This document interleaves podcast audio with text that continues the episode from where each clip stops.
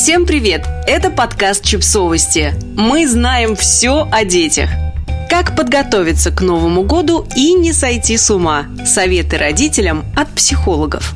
В этом подкасте мы хотим напомнить вам о том, как важно адекватно оценивать свои силы, позволять себе отдыхать, не отказываться от любимых занятий, даже когда кажется, что нет времени на лишний вдох, и радовать себя подарками. Мы собрали несколько полезных советов, которые помогут справиться со стрессом перед праздниками, запланировать и успеть именно столько, сколько нужно, и получить удовольствие от подготовки и ожидания Нового года. Определитесь с ожиданиями от праздника.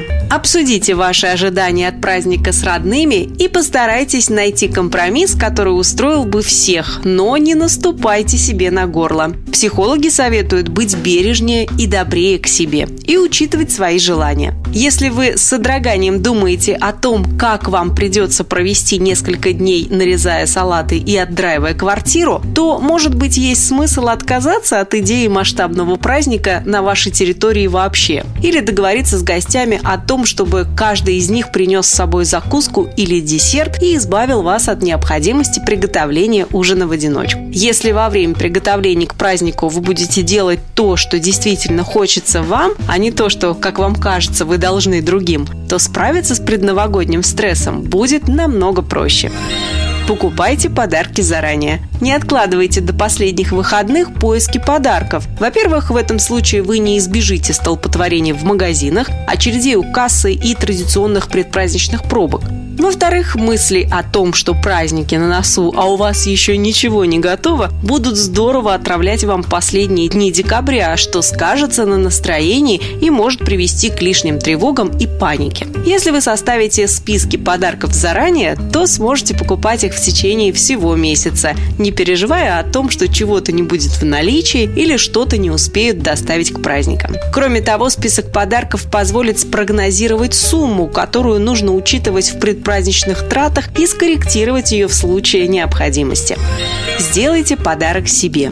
Подумайте о том, что сделало бы вас чуточку счастливее. Какое свое желание вы можете исполнить прямо сейчас? Может быть, вы порадуете себя доброй книгой с рождественскими историями, чтобы зарядиться праздничным настроением? Или вы давно мечтаете о массаже, походе в спа или новой прическе?